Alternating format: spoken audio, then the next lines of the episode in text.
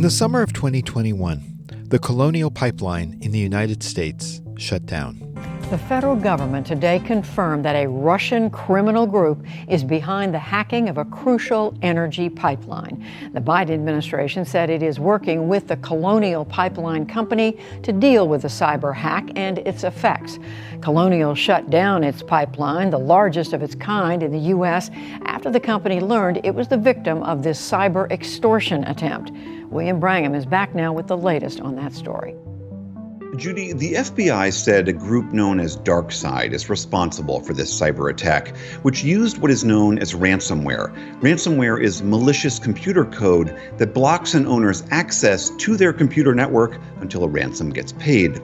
Colonial operates a 5,500 mile long pipeline that carries almost half the jet fuel and gasoline that's delivered along the East Coast. The company has so far refused to say whether it paid any ransom, but said it hopes to be largely back online by the end of this week. The DarkSide ransomware contributed to the shutdown of the pipeline and claimed other victims. Ransomware is not new. With ransomware, attackers encrypt an organization's data and hold it hostage until the ransom is paid. Once attackers receive payment, they are supposed to share the decryption key, enabling victims to recover their data. Sometimes they don't. In early 2022, the Russian government cracked down on several ransomware organizations, including REvil. It was a limited gesture of good faith. Just as soon as Russia invaded Ukraine, the criminal activity rose once again. One group was Conti, and internal chats were exposed. What we learned was that they had a very advanced corporate like framework, including a billing department and HR. This was an organization that intended to stick around for a while. And so there's now an ecosystem of partners and affiliates that also associate with a handful of large ransomware organizations. And these criminal organizations no longer offer just one service, like ransomware, but multiple services. They're expanding, they're deepening their holds, and they're increasingly becoming platforms for all sorts of criminal activity. And in a moment, I'll introduce you to someone who's tracking that expansion and growth.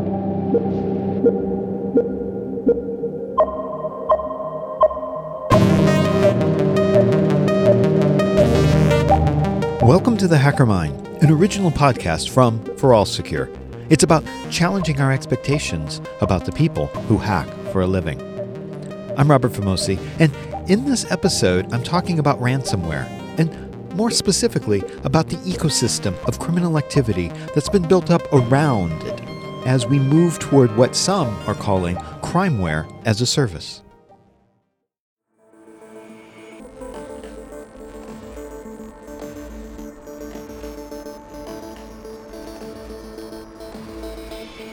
In 2022, Lockbit became the most widely used ransomware. At the time of this podcast, Lockbit accounts for 40% of the ransomware present today and hits both Windows and Linux machines. And now there's even a builder kit for Lockbit that almost anyone can create their own branded version of the ransomware. We know this because a disgruntled developer leaked the information to the general public. Nonetheless, Lockbit has been particularly aggressive, going after a range of targets, including local town governments. In the summer of 2022, Lockbit hit the Canadian town of St. Mary's, Ontario, leaving some 7,000 residents without government services. And also, Frederick, Colorado, a town roughly twice the size of St. Mary's, had the same thing. Using the motto, Make Ransomware Great Again, new versions of Lockbit are adding new features such as anti analysis tools, new extortion methods, and even ransomware bug bounty programs. And Microsoft is now investigating reports of new zero days being exploited to hack Exchange servers, which are later used to launch Lockbit ransomware attacks. This expansion of DarkSide, Conti, REvil, and even Lockbit into service platforms is of concern to experts. My name is Mick Baccio. I am a global security advisor at Splunk. And I work on a team called Surge, which is primarily a research group focused on security. Uh, been at the company a little over two years, and in that time, you know, Surge launched, and we have done a lot of work in the vein of research in response to things like SolarWinds, to Log4j, to Colonial Pipeline, Kaseya. But that isn't what drew me to this story. Splunk's Surge Research also produced a white paper on ransomware. In addition to that, research, you know, like the name says, one of our big projects was a ransomware white paper where we took a bunch of different families and kind of analyzed the ransomware speeds, how fast those binaries run, and you know, kind of give you who is the best in breed of the bad guys, which sounds like a weird thing to do, but uh, what we found was in doing this research, the results we had was you've got about between four minutes and four hours before your entire network is done. Ransomware is the latest trend in malware. It's pretty devastating in that it arrives through phishing or some other common attack vector, sits on your network for a period of time, then encrypts all your data such that the system is completely inoperable until you pay a ransom for the decryption key. It's a clever way for malware to get monetized. So, if you are a net defender, take this research and use that to inform your strategy. There are I want to say roughly, I think the last report I read was around five days dwell time. Dwell time. That's the amount of time an attacker is in your network. So, ransomware binary is the very last thing that happens, the, the boom. There are things you can detect before that happens, and that's what we're trying to drive with the research that we did. It's perhaps the profit that's been generated from it that's made it so successful. So, ransomware, obviously a pervasive problem. Uh, my background being what it is, I liken the uh, techniques used by ransomware operators very, very similar to a lot of nation state actors that I've tracked previously. I should explain that Mick has a pretty cool background. He was the first CISO for a U.S. presidential campaign, working for Pete Buttigieg. He also worked for the Office of the President in threat intelligence under Obama. And before that, he was a threat analyst for Health and Human Services. He's also a volunteer goon at DEF CON, which is where we met up for this interview. Where the initial attack vector, uh, the dwell time inside the network, the kind of learning your way around, mapping all the data, and when you think of an APT attack where that data is just exfiltrated, ransomware differs slightly in that there's one more step, right? I exfil the data and then I kind of burn the house down. Ransomware is also effective in hiding one's tracks. Say you wanted to exfiltrate a large number of, oh, I don't know, credit cards. You could do that and then unleash a ransomware attack to encrypt all the evidence incriminating you. Reports that I've read, there are nation state threat actors who are actually adopting this technique where hey, I've got the intelligence that I needed on my way out. I'll just kind of ransom all the things and lock all the files. And you kind of had that element of subterfuge and confusion added into it where is this a ransomware attack or was this intelligence gathering or was it both? So I think it's uh, the ransomware landscape to me is just fascinating. It's from a technical level, I think ransomware is kind of boring.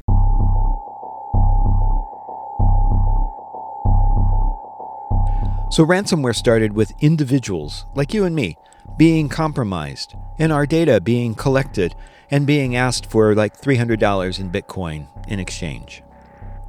Then it became commercialized to industries. First ransomware, I think the very first one was at an HIV conference in 89, where it was Cat who handed out or mailed out floppy disks like a floppy disk and you put it in your computer and you had to mail like 50 bucks to an address or something like that. And that was uh, 1989.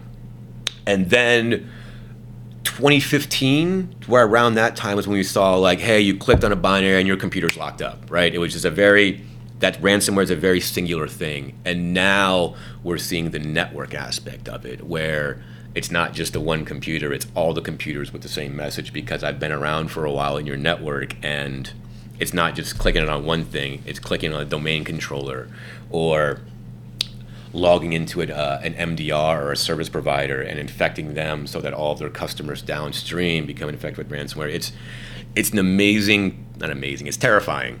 Uh, but from a technical level, it's, it's just the way the world is connected, the ecosystem, the way everything interconnects to each other. When one thing goes wrong, it's just a domino effect that kind of begets it. And um, I don't know if there's easy fixes for things like that. If your MSP gets compromised, you're just a user, right? Like, how, what can you do with that? So um, I know there's a lot of great folks that are working on the solutions. And when I have one, I will start my own billion dollar startup. All right, you'll be the first to hang out with me. but yeah, that's a, it's an incredibly complicated problem, and I don't think it's going to get any easier anytime soon. I think it'll actually get more complicated the more technologies we throw out. So ransomware is at once pretty sophisticated sounding in that it encrypts all your files, and on the other hand, pretty basic in terms of what it actually does. So I can see why there's some hesitation among experts. My background being what it is, like there was a mutex uh, targeting six people from this state, targeting this state. That's amazing. But again, that doesn't do a lot of work. It doesn't do a lot of help for a lot of folks out there. So the ransomware work itself is, you know, ransomware is just it's a binary that launches and encrypts files, encrypts the header, encrypts the whole file. Uh, it's not really a unique tactic I think what's novel and what's unique in ransomware is that the results, the impact is immediate. Unlike advanced persistent threats, which, as their name implies, sit on your network for weeks, months, and years, going undetected, ransomware has a pretty short dwell time five days on average. And then it publicly announces, hey, I just encrypted all of your files. Either pay me or lose them forever. If your network is impacted, it comes down to how fast is your response time, uh, what can you do to recover from it. You know, there's a one of my favorite quotes from Mike Tyson was, "Everybody has a plan until they get punched in the face." And I think if your organization falls victim to a ransomware attack, that is when you need to have that plan for getting punched in the face. How is your organization going to respond and recover? And ransomware operators are I don't know what the word to use would be. I want to say vicious is not the word I mean, but it's what I keep coming back to. So the targets have definitely expanded. And it's in espionage now, and it's also financial services. It just goes to where there's pain in the community. It's been shifting a touch where to your point, it's the, the targets are very specific. The Targets are very broad now, and and it's not based on a specific thing. It's uh, really just financially based for the most part, from what I've seen. Um, the folks that are getting targeted are folks I think will pay. That's just uh, I, I, do I think the the unusual hallmark for me has been ransomware operators have successfully conducted operations for years now without much repercussion except in the case, a few edge cases where the United States government got involved and kind of put the smackdown on a lot of people. And I think it crossed a certain threshold or a certain target. I just think it's really, it's hard to, what's a valuable target? Like, what's that threshold that if I attack this person, I'm going to get smacked down by some government's going to come back after me? And, and I think that line is still being kind of drawn in the sand. Um, I think all of them, all, all, the operators should just everything that happens just be targeted, just be response to it. But I don't, you know, eye for an eye, the whole world goes blind, the internet shuts down. It's just I don't I don't see easy fixes for it, um, other than I do see the community getting better, like information sharing groups. I think um, folks trying to help each other out um, ransomware playbooks are a big thing from not just a technical response, but I've seen you know just just C-level executives have conversations with each other. Hey, what what do you do when that happens? Like, what's your plan? And these are obviously, you know, chat room discussions, just off the record. But it's it's very interesting to see. Yeah, we're pretty sure we're going to get ransom this year. What do we do? Um, do we put it in our budget? Do we, you know, have all new equipment just ready to go? And it's just it's definitely something that organizations need to game plan for. And i would not have really said that to your point in that, that 2015 era. It's just yeah you just reimage a machine you're fine. And now it's it's you get ransomed you know. We've seen organizations go offline period and just not come back up. Businesses shut down hundreds of millions of dollars in recovery and operational expenses i i, I just think it's a big problem um, and it goes back to those little things, right? Just asset inventory, patch your stuff, eat your cyber vegetables.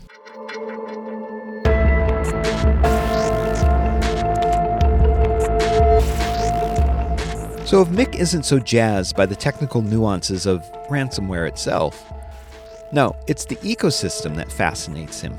Ransomware as a service is what we all kind of started off tracking, right? Where Conti, Lockbit, doesn't matter who it is, there's a ransomware affiliate selling their services to you. And you can hire them to carry out a ransom, they'll get a portion of it, affiliates, blah, blah, blah, blah, blah. We kind of know how that background works. So the new cool thing, uh, depend on your level of, oh my God, this is on fire, it's, I would call it cyber crime as a service, where it's kind of not just ransomware anymore. I think the big problem that you run into is it starts off with the access brokers, where there are organizations out there where they just have access credentials um, to organizations and leverage those for the attacks. So imagine a large corporation. You have executives in the headquarters, and you have different business units. And those business units, they each have employees, partners, and contractors executing deals. That's what a criminal malware enterprise looks like today. And with any business, you have to learn how to effectively diversify in order to grow your business. So offering just ransomware, well, that just isn't enough it's not just a ransomware attack, whether it be you know data exfil, whether it be DDoS, whether it just be site defacement, whether it just be extortion or intelligence collection. There are several different things that ransomware operators are offering now, kind of expanding that portfolio. And I think as a net defender, it's it's really bad news for all of us. Just because the volume of attacks, I think, will increase, and the sophistication and complexity is also increasing. I, you, I mentioned earlier the ransomware speeds we that, that, that Shannon Davis the research that we did where we had 10 different families and just let them all run. So Splunk's surge team did report on this activity. They used the scientific method within a controlled environment to measure the speed at which 100 samples of ransomware from 10 popular variants encrypted nearly 100,000 files, totaling nearly 53 gigabytes, across different Windows operating systems and hardware specifications.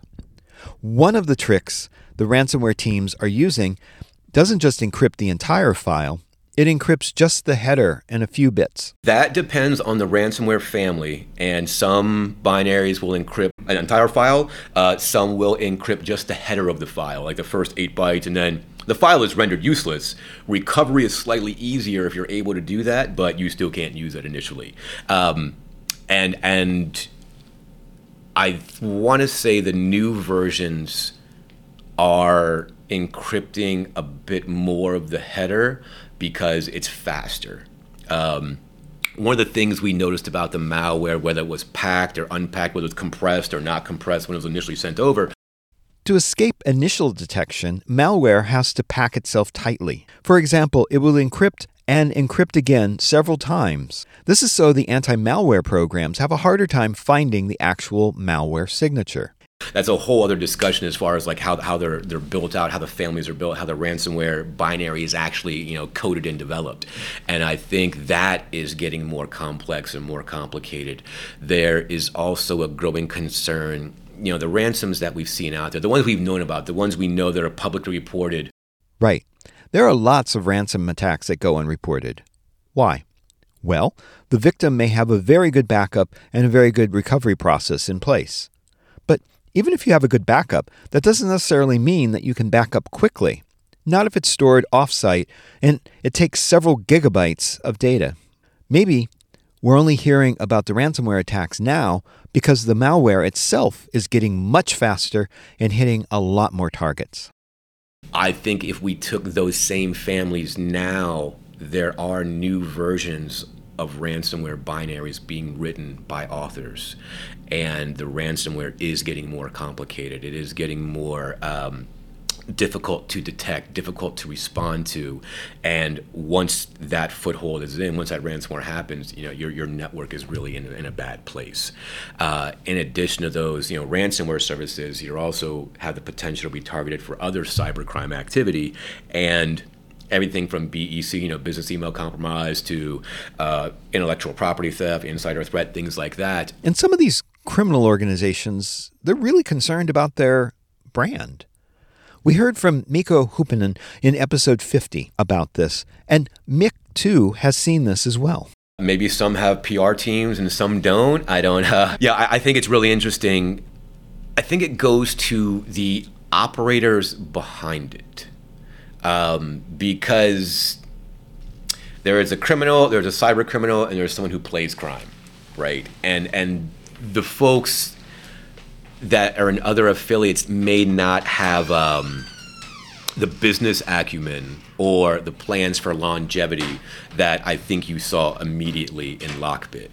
Uh, that and I think you know the geographical location of some of the potential operators probably played a hand into their longevity as well. Um, if I know the police aren't going to come look for me, why would I stop? So I think that's kind of played no part of it. Um, and there is chatter of you know tattletales like uh, you see criminals rat out other criminals so that there'll be a better criminal because there's less competition. There's a lot of that. Uh, so I think it's Lockbit to me has taken it more as a business approach and not just oh look we ransomed something and here's money. It's I, am making a business out of this. I'm making an ecosystem. I'm growing as a company and it's really weird to say about a ransomware group. But again it goes back to that ransomware as a service to cybercrime as a service and i think that's where we are now.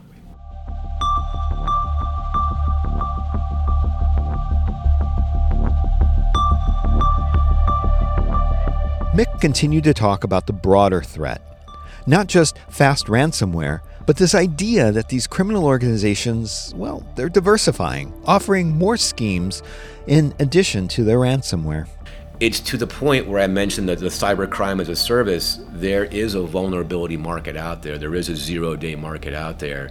And I don't think there's any mechanism or safeguard in place to stop a ransomware affiliate from purchasing a zero day and offering that as, you know, one of their weird service offerings. Like here's our business unit where when you look at ransom, you know, uh, ransomware as a service, I, I think that's a that's, that's, it's over with. I think it's cybercrime as a service. I don't think it's just a it's not a business it's it's an ecosystem it's a whole economy um, where there are competitors you know there, there's conti there's lockbit there's dark matter you know the groups rebrand shut down change names but there is competition among them um, that is where we initially got the idea for the ransomware research was there was a ransomware affiliate who hey hire me because my ransomware binary is the best you know there's like a, like a there was a magic a chart of you know this performance chart.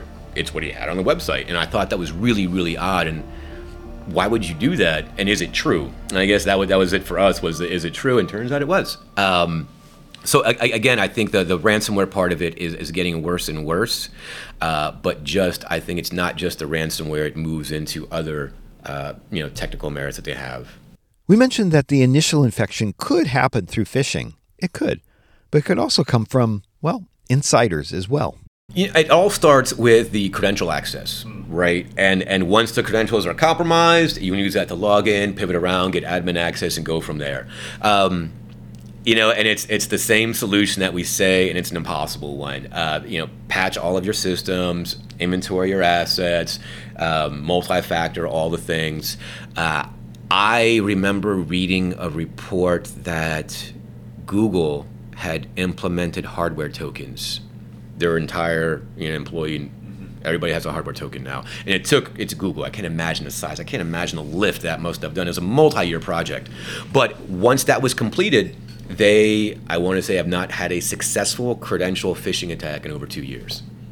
It's it's an amazing thing that they were able to do, and I think that adds that layer of security that is currently not there.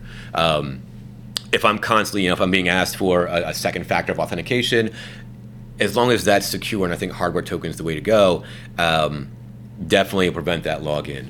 So, how sophisticated are these criminal families?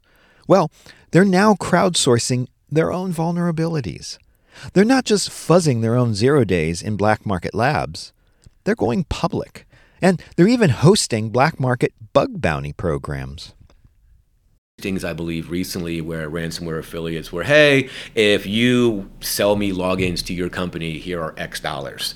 Um, I think ransomware affiliates are also launching bug bounty programs, which is amazing when you think about it, uh, just because the bug, you know, the vulnerability tracking groups that we know currently, hey, we're doing this for good. Where uh, you have a company, and I don't want to let's take Splunk, right? Splunk, we have a vulnerability program, and if you find something, here's a reward for it be, but you report it to the, to Splunk to us. if you're a ransomware operator, if you're that cybercrime affiliate, I will not tell this company that they are vulnerable. I will just leverage that. And I think, um, from my understanding and what I've read so far, the bounties that are being paid out are significantly higher than legitimate ones. Three times whatever that vulnerability reporting reward is. There's a reason we're doing this to make the security community better, so products will get better.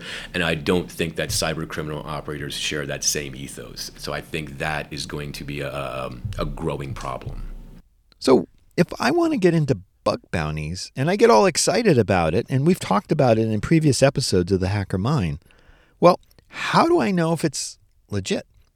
Well, first of all, there are brand names, and there are companies that do bug bounties themselves. Again, brand names. So you probably should use that as an indicator that the bug bounty that you're participating in is probably legit. If it's something you've never heard of, well, it could be something different.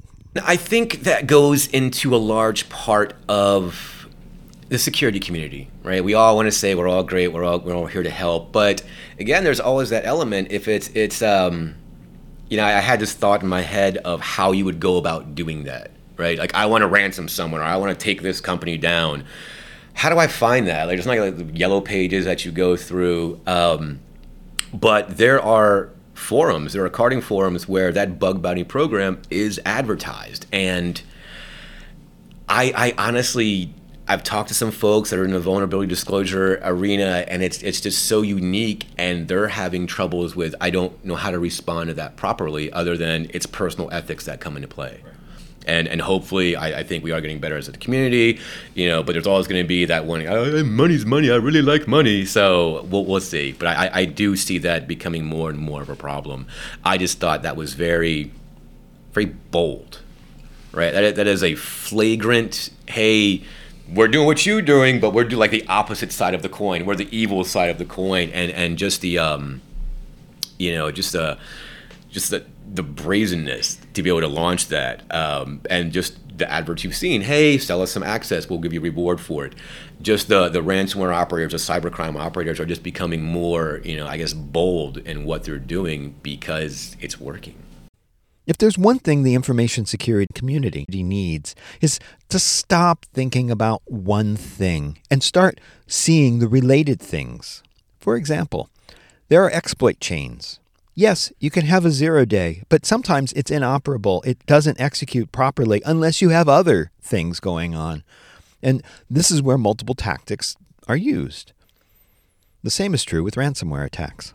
Other hallmarks, I think, is just the New Zealand CERT has a fantastic diagram that they put out where it was the stages of a ransomware attack. Um, so you take that, and it's like you know reconnaissance phase, like you mentioned, and then it's exactly like the kill chain, the, the Lockheed Martin cyber kill chain, like that, but for ransomware, where the last objective is just the binary launches. So there's the initial access that you're detecting. There is the lateral movement that you're detecting. Um, you know, there, there are small things you can do that initially wouldn't be an alert on their own. That's a problem I hear a lot that there are too many alerts, and often they're quite granular, very specific to this and not to that. So, again, we need to look at this problem more holistically. But I think when you look at them in conjunction, uh, one of the folks at Splunk, Haley Mills, has been doing a lot of work with something called RBA, where it's an analytic system where one alert's not bad, but in conjunction, these three different alerts, disparate coming together will paint a bigger picture for me and say, hey, these three things together are that security alert that I'm looking for. And it's small things like that. Um, but it's, it's the basics. It's, it's, diligence, it's patching all your system, it's inventory all your systems. You can't defend what you don't know. And that's the, like one of the hallmark solutions. But the problem is, it's been a hallmark solution for as long as I've been doing security. And it's it's that you know Sisyphean task of just pushing the boulder up the hill to count the assets. That's what we do every day. So, you know, I think there are things you can do, uh, but, but it does start with that diligence and just you know maintaining your network as best you can.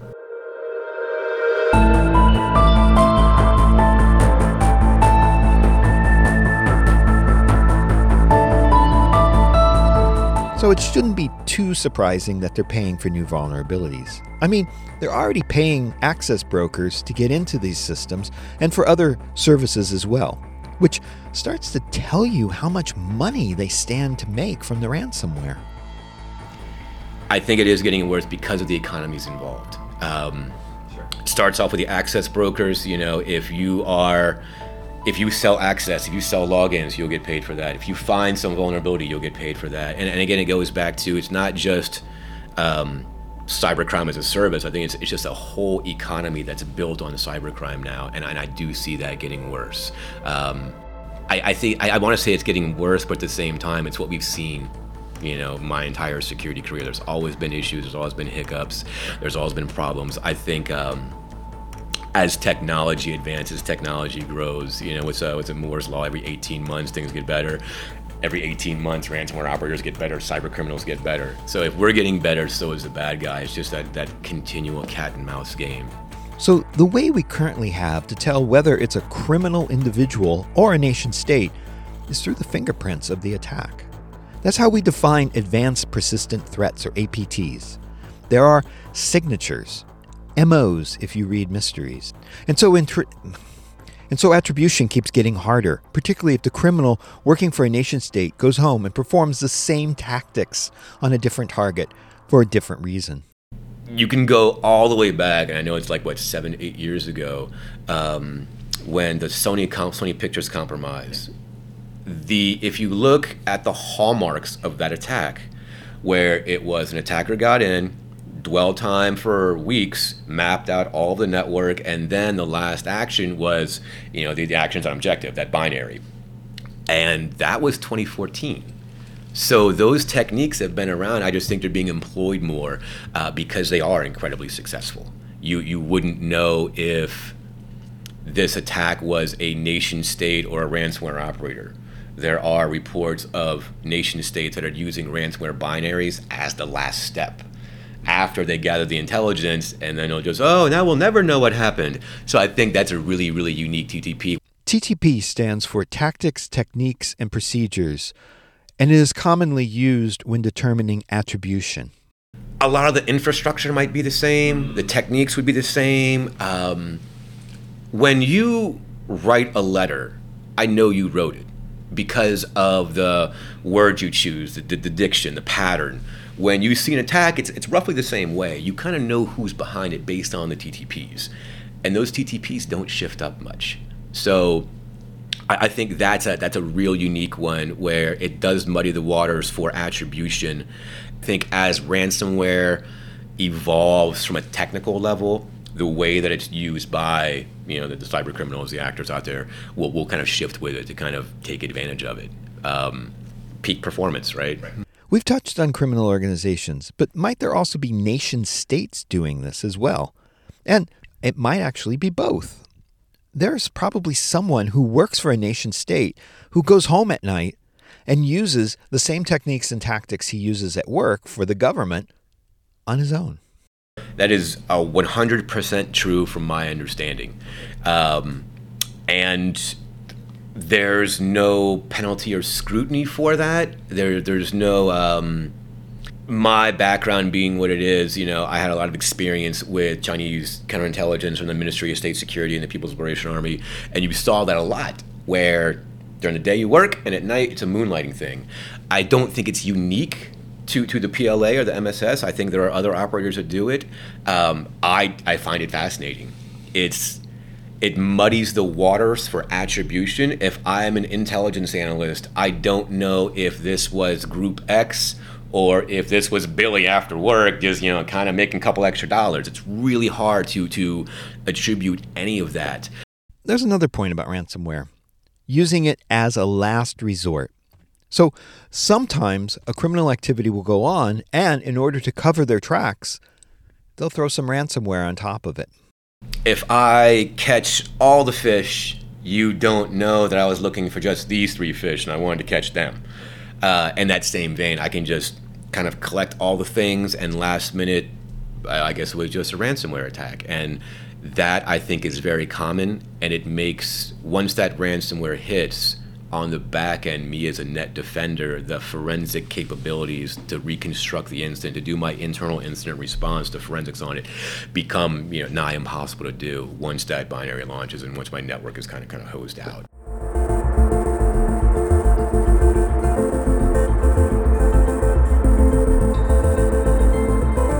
Okay, we started off talking about Lockbit, and I wanted to know Mick's interpretation of it.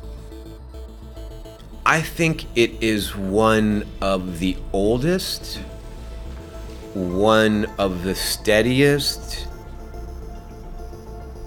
and operates like a business. Um, the earliest version of Lockbit ransomware was, was was fine, or you know, then it goes back to: Do you mean Lockbit, the ransomware binary? Do you mean Lockbit, the ransomware affiliate? Or do you mean Lockbit, the ransom? You know, it's it's what part of that ecosystem, and I think where Lockbit has been very successful is you know you started out 2.0, and I think 3.0 is floating around or getting ready to. Um, you're like any organization where you've kept up with the landscape. You've gotten better as you know the good guys have gotten better, so you've gotten worse, right? You've gotten your bad guy game on even better now. Um, I think the way that blue teams that we talk to at Surge every day are updating their techniques and learning new things, Lockbit, I, it's it, kudos are involved. Like it's a really good group. Like, yeah, they're all criminals and scumbags, but you've gotten better. You took it seriously, right? The the binaries they're using are incredibly effective. They're easy to propagate, and the way the services are offered, it's a business and, and I think Lockbit more than other ransomware affiliates has understood that. So we've talked about nation state actors, and that to me would provoke a government response. It's been suggested to me that elevating ransomware crimes to terrorist level and identifying the individual players and marking them for up to a million dollars rewards for their whereabouts has started to chill the environment a little bit. I, I, saw the you know the State Department awards that came out. Yeah. Um, the FBI's most wanted list. You know, I've seen operators on there. I I think it's good to kind of expose a lot of the ecosystem because to your point, like you mentioned, a lot of folks just don't understand how big ransomware is and how how large and it's a you know what 26 billion dollars in the past couple years it's amazingly large industry and I don't think people quite grok that end of it. So I think putting folks on the most wanted list rewards for it goes to kind of show the the fiduciary amounts involved.